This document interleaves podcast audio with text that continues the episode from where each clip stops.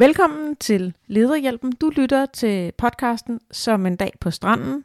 Forebyg og håndter stress i din organisation. Vi skal i dag en tur på stranden. Vi skal ud i den varme sol. Vi skal have sand mellem tæerne, og vi skal have en god bog med. Og så skal vi også ud og svømme. Men inden vi kommer dertil, så skal vi se på stress i organisationer, og hvordan du kan håndtere og forebygge stress. Og hvad det så har med en strandtur at gøre, det finder du ud af senere.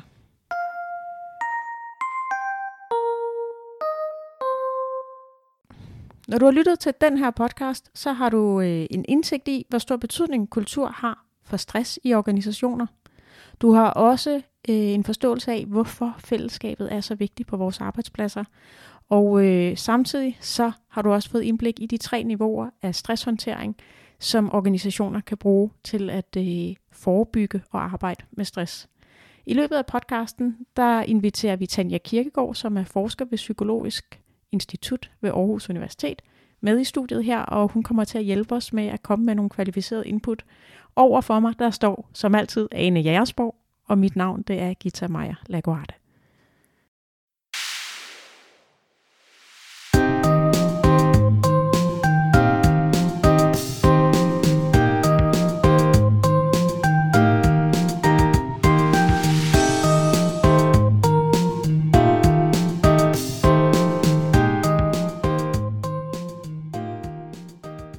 Ane, hvis man sådan skulle se lidt tilbage, måske sådan ti til femten år tilbage, hvordan håndterede man så stress på arbejdspladserne? Ja, dengang og nok også som nu og endnu længere tilbage i tid, så handlede det jo meget om, at når der først var en medarbejder, der havde fået stress, øh, så handlede det om, hvad, hvad kan vi gøre for at hjælpe den her medarbejder? Skal vi lave handleplaner? Skal vi øh, lave retningslinjer og systemer osv.? Det var sådan meget... Øh, tænkt ind i, hvad gør vi, når skaden er sket-agtigt. Og øh, jeg synes også sådan tilbage i tid, det forekommer stadigvæk, men det var nok mere udbredt tilbage i tid, så var, så var der en del ledere, som havde den opfattelse, at jamen, det der med stress, altså, det er jo ikke noget med arbejde. Vedkommende har jo ikke for travlt eller for meget at lave. Det er nok, fordi der er rod på hjemmefronten, eller en eller anden truende skilsmisse, eller hvad det nu, dødsfald i familien, hvad det nu kunne være. Ikke? Altså, der var mange ledere, der sådan... eller en del ledere, som havde behov for ligesom at tage afstand for det, fordi det jo også fritog lidt dem for ansvaret for at gøre noget. Og det vil sige, så endte det der, hvor det faktisk var en medarbejder, der var stressramt og sygemeldt i længere tid, og det påvirker jo både teamet og kollegaerne, men i høj grad også den enkelte medarbejder. Og så var det den der, men når man så kom tilbage, så er der en handleplan, ikke? Du skal komme der, du skal gå der, du skal nå det her antal sager, osv. osv. Så det var, det var nok sådan den historiske måder at håndtere det på. Og det er der selvfølgelig også brug for, det skal man jo ikke glemme. Men, men det der med ligesom at se, at stress, det er, ikke, det er ikke individet, der skal fikses. Det er faktisk noget, der handler om kollektivet, og det er faktisk en, en fælles ting, fordi det foregår i en eller anden ramme, i en eller anden kontekst. Det er sådan lidt af nyere data, og det er jo også noget af det, som, som Tanja øh, har fortalt os lidt om. Ja, præcis, for det er jo enormt individfokuseret, det som du siger her, ja. Ikke? Altså individansvar. Jeg kan huske, jeg havde... Øh En gang en øh, direktør i den virksomhed, jeg arbejdede for for mange år siden, som sagde, det er den enkeltes ansvar ikke at blive stresset. Og øh, nu er det også rigtig mange år siden, men det tror jeg faktisk, at det er lidt et skifte, vi mm. står i nu. Ikke? Og, øh, og, og nogen tænker måske stadig sådan, altså der er, synes jeg, stadigvæk lidt individfokusering i lommer af samfundet. Du får også en, en stressdiagnose. Som individ, det er ikke arbejdspladsen, der får diagnosen, det er dig ja. Som person, der får den. Og, og, og det er jo også vigtigt lige at hæfte sig ved det her med, at der er, der er jo i virkeligheden ikke én ting, når vi taler om stress, der er jo flere ting. Der er jo stress som diagnose, altså der, hvor det er gået galt, og man er decideret syg, og det er man jo, altså både fysisk og psykisk, når man har stress. Og så er der det at føle sig stresset, altså hvor man ikke nødvendigvis er nået dertil, hvor man er blevet syg af det, men hvor det begynder at, at trappe op, eller man har en kortvarig periode, hvor man føler, føler sig stresset. Det er der ikke nødvendigvis noget skidt i, men det er vigtigt at have den der opmærksomhed omkring det. Og det er også noget, vi kommer ind på lidt senere i podcasten, og som Tanja også kommer til at hjælpe os med at forstå de her forskellige skridt, de forskellige niveauer af stress, og hvordan at øh, din organisation kan respondere på, øh, på stress, afhængig af, hvor du ligesom er på skalaen fra diagnose eller til tidlige tegn på stress. Øhm, men nyere forskning viser jo, at stress i høj grad er en social følelse, og derfor så bliver fællesskab og kultur afgørende for udvikling af stress i organisationer. Og øh, det første, vi har spurgt Tanja Kirkegaard om, det er, øh, hvad kultur betyder for udvikling af stress. Jamen, det, det betyder faktisk ret meget, fordi den måde, vi alle sammen håndterer stress på, for eksempel, og der, der, der adskiller vi os også ud, også ud fra vores personlighed. Men det, man også kan se, er, at øh, afdelinger adskiller sig også i den måde, de håndterer pres på. Så det vil sige, at man begynder at indordne sig efter hinanden. Det her det er den legale måde at håndtere pres på. Og der ser vi jo op, og det er specielt blandt vidensarbejdere faktisk, at, at de ofte tænker, jamen det er jo, og også ledere for den sags skyld, men at det er jo mig selv, der skal klare det. Altså nu skal jeg bare lige arbejde med ud af tingene, så bliver det bedre. Og jeg er selv ansvarlig for at, at, at skabe mit eget arbejdsliv, og skabe et realistisk arbejdsliv, og hvis jeg ikke kan klare det, så, så bliver jeg nødt til bare at arbejde igennem. Hvor at, at andre kulturer måske i højere grad tænker, det er jo en fælles ting det her. Det er jo noget, vi skal snakke sammen om og finde en løsning på i fællesskab og, øh, og hjælpe hinanden med arbejdsopgaver. Men problemet med videnarbejder er jo bare, at de ofte er meget specialiserede. Øh, og også med ledere, der måske ikke lige er nogle kolleger omkring. Så det kan være rigtig svært at have nogen at række, at række ud efter. Og det er derfor, de her øh, fællesskaber er så vigtige. Fordi det kan både være en, en kæmpe buffer at have nogen at læse af på, ved man. Øh, men også det her med, at man ikke står som den, der tænker, at jeg er eneansvarlig for at udvikle stress og for at håndtere det.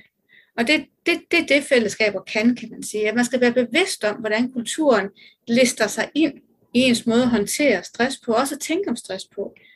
Altså hvis man ser også, virks- mange virksomheder har jo også en meget eksplicit politik, øh, eller håndtering, når det gælder, at der er nogen, der er stresset, så er der sådan en Falk Healthcare-ordning, de kan komme ud til at få hjælp.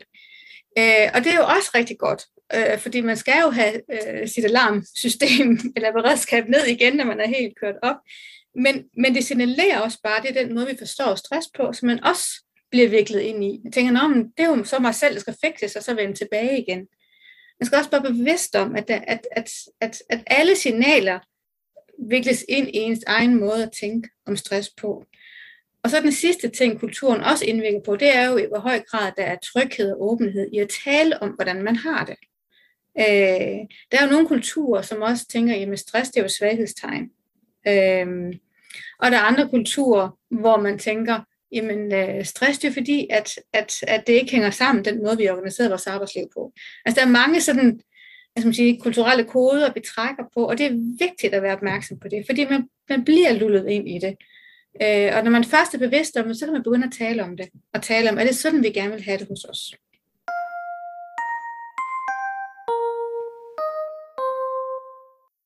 Noget af det, som jeg synes er, er tydeligt i Tanjas budskaber, det er, hvor vigtig kulturen og arbejdspladsen er i, hvordan vi reagerer på for eksempel arbejdspres eller svære situationer. Og hun bruger det her udtryk med, at man bliver lullet ind i det, og det synes jeg faktisk er meget sigende og meget, meget øh, godt formuleret, fordi at det, kulturen er ikke noget, vi sådan lige opdager, men det er noget, der kommer snigende, og så pludselig så er vi en del af det. Også selvom vi måske kom fra noget, der var en anden kultur, eller vi har noget andet med selv. Måske er du meget robust øh, og kan modstå stort arbejdspres, men hvis du ender i den forkerte kultur, eller hvis du ender i en kultur, hvor at, at, øh, at du måske ikke kan tale om de dilemmaer eller de svære ting, du har, så kan det være, at du lige pludselig bliver ramt, selvom du ikke har været ramt før. Ja, også det her med, hvilket sprog øh, man har i organisationen omkring det. Altså, hvordan taler du om arbejdspres? Hvordan taler du om dilemmaer? Hvad er det okay at tale om, og hvad, skal, hvad taler man ikke om? Ikke? Og jeg tænker også det her, hvis du kommer som ny fra en anden organisation ind, så er der nogle ting, du ser, men som du ikke nødvendigvis kan greje, for det står ikke i en eller på noget intranet eller noget. Øh, det, det, det, den, det er sådan en kulturnærhed. Og den der usikkerhed på, jamen, hvad, hvad skal jeg så ligesom leve op til, for at kunne være en del af den her kultur? Ja, og det er også noget, det vi har lidt med i en af de tidligere podcast, hvor vi taler lidt om, jeg tror, det var dig, der sagde det, Ane, det her med, at som leder, der skal du kunne klare mosten. Ja. Og, og hvis man sådan lige lægger den ovenpå, mm. så gør det det faktisk endnu sværere som leder, at øh, måske at reagere på en dysfunktionel kultur. Ja, eller en meget presset kultur, som faktisk fremmer stress. Mm. Altså, den kan jo både fremme eller modvirke eller være neutral, men, men der, er, altså, der er eksempler på kulturer, hvor det virkelig altså, bliver rigtig, rigtig hårdt øh, at være i, øh, men hvor der går lang tid før alarmlamperne ringer, fordi det er jo sådan, det er. Man skal kunne klare mosten, ikke? Ja, præcis. Og noget af det, du som lytter måske kunne stille dig selv som spørgsmål, det er, at øh, hvis du nu for eksempel har det svært, eller hvis du ligger søvnløs om natten, eller har noget, du sådan, åh, hele tiden går og spekulerer på, øh, er det så noget, du deler med nogen? Har du nogen at tale med dig om? Hvis nu du har haft sådan en ting med hjem en dag eller to, måske da en uge, at du har gået med noget, der bare har været svært. Hvem deler du det med, og hvad er sproget på din arbejdsplads? Er, det, er der overhovedet noget, I taler om? Og hvis I gør, hvordan taler I så om det? Øhm, fordi det kan være sådan lidt en, en, øh, en pil eller et pejlemærke i forhold til, hvad du egentlig er en del af i dit arbejdsliv. Og, øh, og hvis, hvis du nu sidder her og tænker, ja, det har jeg faktisk, og jeg har faktisk ikke nogen at tale med dig om, eller jeg holder det for mig selv, eller det er min bedre halvdel derhjemme, som der lægger ører til hver aften, øh, så skal du være rigtig opmærksom på det, og, øh, og også være lidt bevidst om, at det her, det kommer altså med en pris, øh, og den pris, den ender på, på din side af bordet. Og, øh, og så måske også tænke lidt ind i, hvordan du kan styrke dit netværk, eller om du måske skal ture og bevæge dig lidt ud og tale med en lederkollega, for eksempel. Vi er jo tit som ledere, så er det nogle lidt fortrolige ting, man nogle gange sidder med, i hvert fald hvis det er noget personale-relateret, nogle gange noget strategi-relateret, så kan det være, at, at du måske ikke kan sidde og tale om det hele i kantinen, men, men kan du styrke dit netværk og, og finde nogen, som du måske kunne styrke dine relationer til, så kunne det faktisk være noget, der på sigt er en rigtig god investering i forhold til dit eget arbejdsliv. Ja, plus du baner jo også vejen for en kultur, hvor man taler om tingene. Altså, hvis du har mod til at, at, at åbne op måske i forhold til en, en god kollega og få den her snak, så kan du også være med til at styrke en kultur, der ja. trækker i den rigtige retning. Potentielt en livline for et andet menneske, ja, som måske har nogle andre ting på ja. hjertet. Ja. Ja. Ja. Men det er også interessant at se, hvor opmærksom topledere egentlig er på det her. Ja, der findes nok meget mange varianter på det, fordi der er jo meget, hvis man sidder i en topledelse, som man ikke ser, der foregår ude i organisationen, og måske ikke har føling med, at der er filter på, inden informationerne når til dig i topledelsen. Jeg hørte for nogle år siden en lille historie, som, som understreger det meget godt. Det var en større organisation, hvor man var afsted alle lederne i et par dage, og på dag to, så var der gruppearbejde, hvor man var delt ud i mindre grupper, og, og der var i en af grupperne, hvor man sad sådan lidt udmattet tilbage, fordi en ting var alt det, der lå og ventede derhjemme, men nu var der altså også lige kommet ti nye to-dos, mens man havde været her, som topledelsen havde en forventning om, man skulle arbejde videre med og, og implementere eller gøre et eller andet med, når man kom hjem. Og hovedet på sømmen blev slået, da en af dem i gruppen pludselig siger, ja, min, min kone sagde til mig forleden dag, den der elektroniske arbejdskalender, du har, kan jeg også få en aftale i den? Og det var jo sådan et meget godt udtryk for, at der var noget, der var ude af balance. Men det åbnede faktisk op for en god samtale i gruppen. Og det betød, at da man skulle lave tilbagemelding i plenum øh, foran topledelsen efterfølgende, så øh, italesatte man faktisk lige præcis den her problemstilling. Og, og topledelsen sad med store øjne og kiggede på hinanden og skævede lidt frem og tilbage, men tog faktisk bestik af det. Så i stedet for de der ti to-dos, der stod på væggen, Øh, så øh, ændrede man faktisk markant på det efterfølgende og fjernede en række af det, fordi man havde simpelthen ikke set det. Man havde ikke set tingene i en sammenhæng.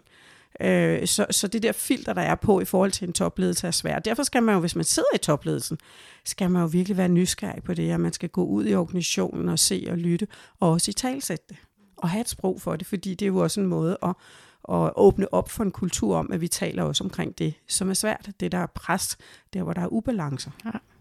Så man skal være nysgerrig på, på de svære ting også, mm. som topleder, ikke? Og som, som jeg synes, du rammer meget godt også i det her med, der er nok lidt filter på, i forhold til hvad topledere ser, så det kan være svært at... Øh, som topleder at få det ufiltrerede billede af mm. tingenes tilstand, øh, medmindre du gør noget aktivt for ligesom at prøve at forstå det. Og det gælder jo i virkeligheden alle ledelsesniveauer. Filteret er bare størst, øverst op. Ja. Øh, og også den her måde, hvordan du som leder tager imod negative budskaber. Altså hvis du er en, der bliver sur og irritabel, og øh, når der kommer et dårligt budskab, så vil du også komme til at opleve, at så tynder det ud de dårlige budskaber, fordi det bliver faktisk en ubehagelig oplevelse at komme med de dårlige budskaber. Og det kan også være med til at fremme en kultur, som i den grad kan stresse eller presse. Ja, rigtigt. Vi har spurgt Tanja Kirkegaard også om, hvad kan topledere gøre for at forebygge stress i organisationer. Det taler hun lidt om her.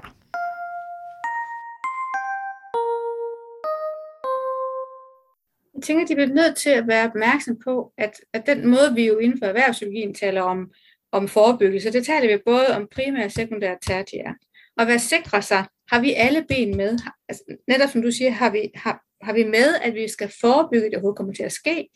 Har vi med med den sekundære, at vi skal øh, klæde folk på til at håndtere nogle pressesituationer for eksempel? Og hvad så, når det går galt, har vi beredskab klar? Det Tanja beskriver her, det er jo så tre forskellige niveauer af stressforebyggelse. Og den første, det er decideret forebyggelse af, det kommer til at ske. Den sekundære, det er at klæde ledere på øh, og medarbejdere til at håndtere pressede situationer. Og den sidste, det er at have øh, Falk Healthcare-ordningen, eller hvad det nu kunne være. Sikkerhedsnettet. Sikkerhedsnettet ja. Til ligesom at samle folk op, når det er gået galt. Og som vi også lagde lidt ud med at tale om, så er det jo en meget individfokuseret tilgang, øh, og i virkeligheden den tertiære, altså den sidste, der har været måske det historiske fokus for, hvordan håndterer vi stress. Men også her, hvor vi ser et paradigmeskifte i forhold til den primære forebyggelse af stress, vinder mere, vinder mere og mere indpas, og organisationer af mit indtryk bliver også mere opmærksomme på, at forebygge stress og psykologisk tryghed er også noget, som der er på, på dagsordenen mange steder. Ja, der er jo en stigende opmærksomhed på, at det her handler jo ikke bare om at være sød og rar ved sine medarbejdere. Der er faktisk penge i skidtet, hvis man skal være sådan lidt brutal. Fordi jo mere du kan forebygge, at du har medarbejdere, der går ned med stress, jo mere attraktiv er du som, som arbejdsplads, jo bedre kvalitet kommer din organisation til at levere, jo færre sygedage vil du have. Altså, du vil alt andet lige få både bedre top- og bundlinje ud af, hvis du formår at skabe en kultur, et sprog, en balance i organisationen, sådan at, at folk virkelig trives og har det godt og oplever den her psykologiske tryghed. Og det er der jo heldigvis, altså det er jo heldigvis virkelig kommet rigtig meget op øh, nu øh, de senere år, hvor vigtigt det faktisk er. For det har været noget af det, der sådan lidt har været skubbet til side, det der sådan lidt H R soft shit, hvis man nu skal sige ja. Det sådan, ikke? Ja. Altså det, det er der en øget forståelse af, at der er faktisk også cool cash i det her. Absolut. Altså, det er knaldhamrende dyrt at have en medarbejder, der trækker stikket halvanden måned på grund af stress. Både for personlige konsekvenser, men også for, for arbejdsmiljøet, for de resterende medarbejdere, der sidder tilbage og skal samle op, og hele den lange periode, øh, som der består i at få en sygemeldt medarbejder tilbage i et fornuftigt jobliv. Det trækker tænder ud. Og her, der kommer vi jo faktisk i det mest dramatiske øjeblik til stranden. Det er nu, vi skal på stranden. Ja, hvorfor var det lige, det blev det der med den strand ja. Der, ikke? Der kommer nu her en lille historie om strandturen, og, øh, og hvordan vi kan linke ind i de her primære, sekundære og tertiære, som er sådan nogle meget teoretiske begreber. Ikke? Forestil dig, at du tager på stranden. Du skal ud og bade, du skal nyde livet, alt er godt. Og nu skal vi undgå, at du drukner. Og drukneulykken her, det er altså sygemeldingen med stress. Og hvad gør du for at sikre dig, at du får en god tur på stranden i første omgang? Ikke? Det første, som, som, som der er vigtigt, at du som organisation, som leder, sikrer dig, det er ikke at gå i vandet alene. Og det er også det, som der i, i forhold til det, vi hører fra Tanja, bliver linket ind i fællesskabsøgelsen. Vi kommer ind på den lidt mere lidt senere. Den primære forebyggelse af stress, det handler faktisk om ikke at stå alene med dit arbejde. Det handler om fællesskabet på nøjagtig samme måde, som det er en rigtig, rigtig dum idé at gå ud og bade alene. Specielt hvis der er strøm og bølger i havet. Den næste ting, den sekundære stressforebygning, det handler om at lære at svømme. Lære at gøre, hvad du skal gøre, når du skal bevæge dig frem og tilbage og navigere i vandet. Og det handler i stresssproget om, eller i stressverdenen, om at få nogle redskaber til selv at være opmærksom på, når tingene begynder at blive presset. Jeg kom sådan til at tænke på de her baderåd, hvor, hvor en af de ting, der har været meget op om sommeren, det er det her med hestehullerne. Øh, og hvordan gør man faktisk, hvis man kommer ind i sådan en hestehul, som er sådan en strøm, der kan trække dig ned, hvis ikke du ved, hvad du skal gøre, at du skal svømme på tværs af, i stedet for at forsøge at svømme ind. Og den kunne man jo godt oversætte til det organisatoriske, at vi skal lære medarbejderne, at de skal svømme på tværs, i stedet for at forsøge at svømme ind, fordi så bliver de ikke trukket ned af det her hestehul.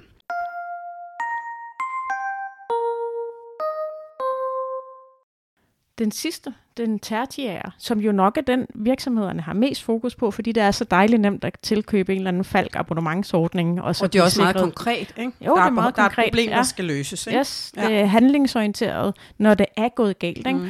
Og det er jo på stranden livredderen. Det er øh, livredderen, der pumper liv i dig, når du ligger med vand i lungerne og ikke kan trække vejret. Og jeg synes, strandbilledet er meget, meget sigende, fordi vi skal ikke derud.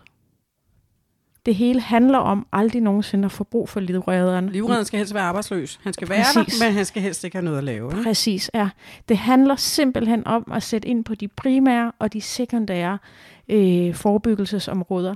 Ikke at gå i vandet alene, have nogle fællesskaber og forstå vigtigheden af ikke at stå alene i dit lederjob og virkelig respektere det som en sikkerhedsforanstaltning.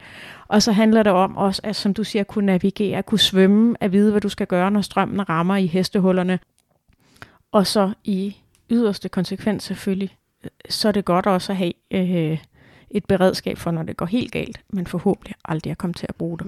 Og alle tre dele er i virkeligheden vigtigt, er jo pointen. Man kan ikke spare nogen af dem væk, men, men fokus har i alt for høj grad været på, på det tredje, og vi har brug for at fokus flyttes over på det første. Ja. Det er jo det, som Tanja understreger, og som min erfaring er fra forskningen. Ja, og det siger hun noget om i det her klip, hvor hun, hvor hun netop meget præcis siger, at der er alt, alt for lidt fokus på de primære indsatser, når vi taler om stress. Og det er den primære, der ofte svigter derude. Og det man kan der, for eksempel, det er i højere grad at systematisere den måde, man håndterer eller arbejder med at skabe et godt arbejdsmiljø. Og det kan være at have ikke kun øh, fokus på arbejdsmiljø hver andet år efter A P V'en, men at man ligesom går ind og siger, at vi har løbende de her dialoger til personalemøder, hvor vi kigger ind i, hvad er det for nogle ting, øh, der begejstrer folk, hvad er det for nogle ting, der belaster folk, i alle afdelinger. Og sørge for, at man får de her snakke, får lavet handlingsplaner, som bliver videreført opad til til de ledelseslag, der har mulighed for at gøre noget ved det. Men det der med rent faktisk at sætte handling bag de ting, som, som opleves som belastende, og prøve at finde nogle løsninger øh, sammen.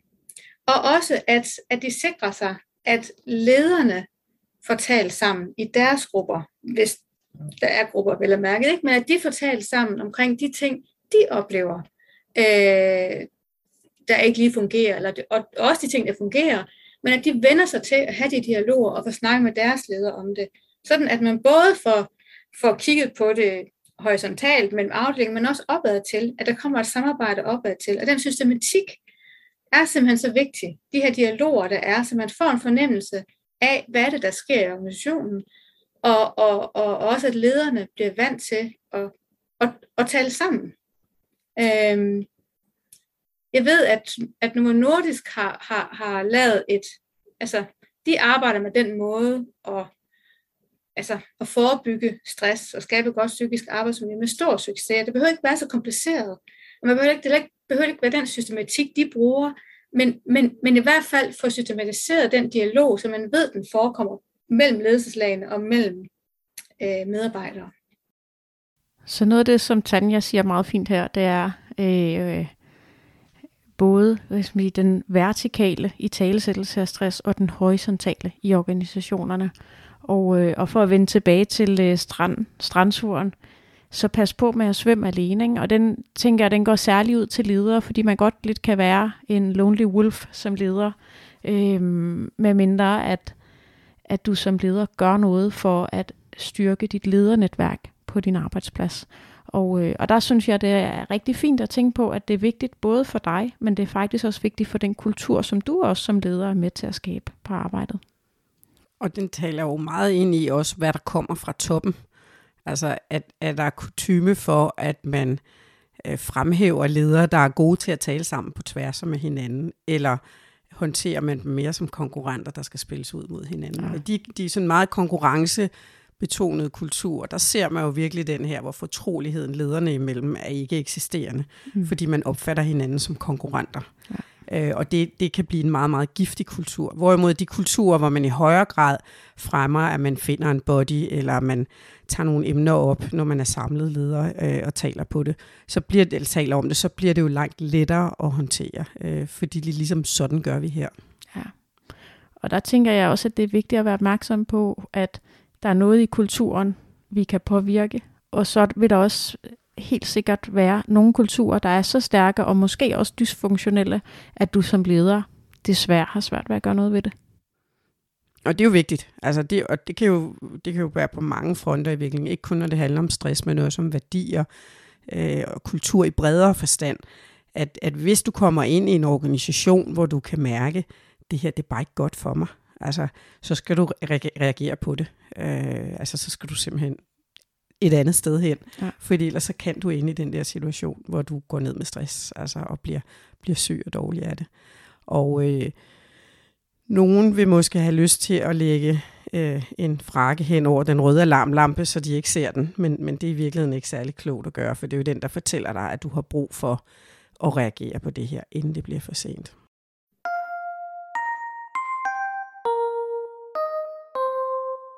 Det sidste, vi har spurgt Tanja om, det er, hvad hun i særlig grad har hæftet sig ved i uh, Tanjas forskning om stress. Det er de barrierer, der er i organisationen, for at kunne både få øje på egen pres, men også hvordan man håndterer pres, og hvordan ledere håndterer medarbejderpres. Og det, det, bliver jeg aldrig, det stopper jeg aldrig med at kigge på, for det synes jeg stadigvæk er spændende, nok også det, jeg er blevet, blevet mest overrasket over, altså hvor meget, hvor, hvor viklet ind man er i organiseringen. Og det er jo en meget tydelig understregning af, at det handler jo ikke bare om, at den enkelte medarbejder skal fikses. Altså det er en del af en større sammenhæng, et større system. Øh, og det er den opmærksomhed og den bevidsthed, der er så vigtig at få skabt. Mm. Ja. Så de ting, som vi har talt om i dag, det har været, øh, hvor vigtig kulturen er for udvikling af stress, og hvordan det kan være forskelligt fra menneske til menneske, fra afdeling til afdeling og fra organisation til organisation, og hvordan sproget og det at de talesæt, det faktisk betyder rigtig meget for, for dig som menneske. Vi har også talt om, hvad fællesskabet betyder i forhold til ikke at stå alene med det, og hvordan forskningen rent faktisk flytter sig imod, at fællesskabet er ret vigtigt øh, i kontrast til måske den tidligere opfattelse, som var mere individfokuseret. Og så har vi været omkring de tre niveauer af, hvordan du kan håndtere stress i organisationen, de primære, sekundære og tertiære, øh, øh, og ført det lidt ud på badestranden i et andet billede, øh, med hvordan du kan lade være med at gå i vandet alene, sørge for at være, være sammen med nogen og have et fællesskab omkring det, sørge for at øh, lære nogle teknikker til at, øh, at være i vandet og lære at svømme i pressede situationer, og, øh, og selvfølgelig også at have en livredder med på sidelinjen, som du forhåbentlig aldrig får brug for.